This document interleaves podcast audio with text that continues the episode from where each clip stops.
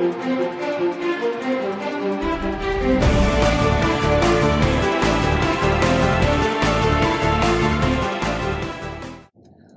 to PKF O'Connor Davies podcast, Nonprofits Insight Out. I'm Lenora Sanchez, Senior Audit Manager specializing in nonprofit organizations. Today's topic is Introduction of Environmental, Social, and Governance and why it is important to your nonprofit organization. Joining us to provide insight on this topic is Liz Bellotti. Liz is a principal serving in our advisory services group. Liz, thanks so much for joining us today. Thank you for having me. Sure. You know, one can't really seem to read or watch anything today without seeing the influence of environmental, social, and governance, or ESG, initiatives in our society. Can you talk a little bit about why ESG matters are so important to nonprofits? Sure. In the beginning, corporate and nonprofit leaders viewed ESG as a tool to enhance their organization's reputations among their stakeholders.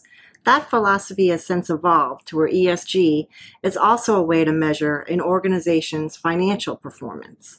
Many nonprofits have been hesitant to get fully on board with ESG, favoring encouraging these principles without properly implementing them. Yes, it's interesting because as we know, third parties such as Candid and Charity Navigator use the 990 as a vehicle for rating nonprofits. However, even though the 990 doesn't speak to ESG, it is another factor that goes into ratings that donors access. Yes, Lenore, it is their go to while performing research on organizations they are interested in supporting. What type of framework should nonprofits consider when thinking about implementing ESG? Or for those who have already implemented it, what should be evaluated while considering and measuring ESG and the effectiveness?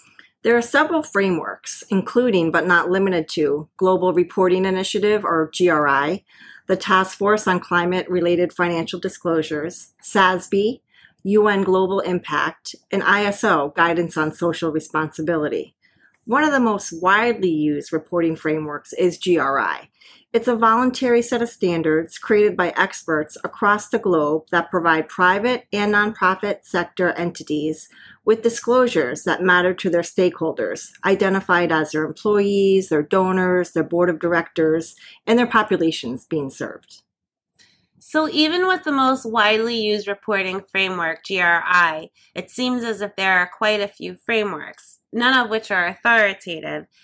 Is it fair to say that organizations can use the various guides to build a framework that best suits them? Yes, absolutely. We're seeing many nonprofits do that. They're assessing the various ESG frameworks and then choosing the one that suits them best. Are nonprofits exposing themselves to any risk by not having an ESG program and focus? And if so, what are those risks? Yes, for sure. Here are a few risks. One is having a lack of shared views of the desired impact or ESG objectives for the organization, strategies, tactics to realize those objectives, and metrics to show their progress. Another risk is limited visibility for their stakeholders regarding the organization's overall impact objectives, their efforts underway to realize the objectives, and their progress. And lastly, I would say dissatisfaction with the organization's efforts to make progress on the achievement of impact objectives, which negatively affects the perception of the board, management, and the organization, regardless of the entity's success in achieving its purpose. I imagine that if there is dissatisfaction of management and those charged with governance, it will trickle down to the public and it could ultimately impact funding. Yes, we're seeing this more and more. Nonprofits who do not have an ESG initiative are potentially risking funding from their donors, private foundations, etc. What are some impactful things that our PKFOD family and friends can do right away? One thing they can do right away and for little cost is you can conduct a survey of your employees, their selected donors, and board members to establish desired impact areas and priorities for the organization. What would the survey questions sound like? Here are some questions that you could incorporate into the survey. Please select in order of significance the five causes that are most important to you environmental sustainability, equality and diversity, education, children and youth, or community development. Another question is As a part of your job role in an average year, how many hours of time would you estimate can be attributed to improving social causes or activities? And lastly, does the organization's executive compensation model include incentives or mandates for ESG metrics? Thanks, Liz. So these are great questions to get started with, and I imagine there are many more based on the organization itself. It will continue to evolve. Absolutely. Depending on the organization's ESG maturity, these questions will continue to evolve and are a great way to begin thinking about metrics and measuring progress. What trends are you seeing throughout the nonprofit industry as it relates to ESG? Nonprofit organizations have both helped to drive this innovation, acting as both watchdog groups and advocates, and they've benefited from ESG as recipients of grant funds and sponsorships as companies are racing to align themselves with pertinent social causes and reputable partners. Yet many nonprofits have been slow to embrace the very policies and practices that they encourage and benefit from in their own operations. That's powerful information. So there are grants being awarded to nonprofits restricted to certain ESG initiatives. It seems as if it's a win-win situation. An organization can address the purpose of the ESG grant and at the same time, some aspects would naturally be impacting and bringing along their own ESG efforts. Yes, exactly, Lenore. A survey was conducted by endowments and foundations, and here are some of the key takeaways. About 70% of the organizations don't currently leverage ESG themes. Smaller organizations lead the way in ESG investing. Only 2% of the respondents said they plan to reduce their allocation to ESG funds. About half of the nonprofits were undecided about ESG funds, and finally, just over a third of the respondents said they plan to maintain their current ESG investments, and another 9% had plans to increase the allocation to their funds. What role should management and the board of directors play in determining their organization's ESG framework?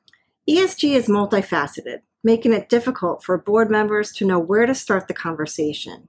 Before you put the issue on your next board meeting agenda, have you taken the pulse of your board related to ESG? Here are three questions to start with. How can we create goals and targets and incorporate them into our strategic planning process? How will we publicly report on our ESG initiatives and progress? And what resources can we access to inform us about ESG investing? That can get the juices flowing to help launch the process. Absolutely. What do you see coming in their future as it relates to ESG and nonprofits? I think you'll see many organizations establishing an impact program office. And there's three phases. The first is plan. You're going to want to engage and identify impact efforts. The objective is to involve stakeholders to collect and categorize impact initiatives and efforts that are already underway. You're going to want to establish an impact area focus. The objective is to establish an impact area focus as a result of robust discussions and input from all stakeholder groups. The second phase is mobilize. You're going to want to define success and needs. The goal is to clarify objectives, determine metrics, and identify and scope initiatives required to realize the desired impact.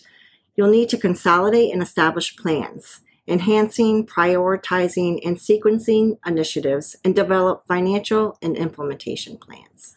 Okay, Liz, so the first two phases of establishing an impact office are planning and mobilizing. What is the third phase? Execute.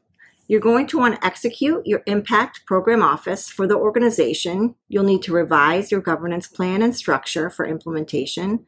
You'll need to establish an impact program management office and develop a communication plan for stakeholders related to your impact program office successes, your progress towards impact area objectives for the organization, for example, a dashboard, and verify and ensure compliance through internal assessment and external reporting. You're going to need to launch the implementation of the impact program for the company and continuously communicate, engage, and manage initiatives to achieve your desired impact and ESG objectives. This seems as if it can be an overwhelming initiative for many organizations. Can you break it down to share some key takeaways in bite sized pieces? An important thing to remember is this is a process. There are many challenges ahead including multiple standards and frameworks, inadequate technology, and lack of processes and controls in place for data gathering, validation, and reporting. However, you can break this into bite sized pieces over several years. Begin by thinking about your ESG framework development and having discussions with your stakeholders. Remember, a little bit goes a long way. That's great, Liz. It's important to note that implementing ESG can be done in stages and over time. Yes, ESG is a moving target. You just need to start so you can build your metrics. It's an ongoing and should be reviewed annually, or if there's a triggering event at your organization. You have certainly provided us with a lot to think about. Thank you for sharing your insight on ESG and the value it brings to organizations and others. PKF O'Connor Davies serves a wide range of nonprofit entities for more information and or to connect with Liz, who specializes in nonprofits and the implementation of ESG, please visit our website at pkfod.com. Until next time, nonprofits, insight out.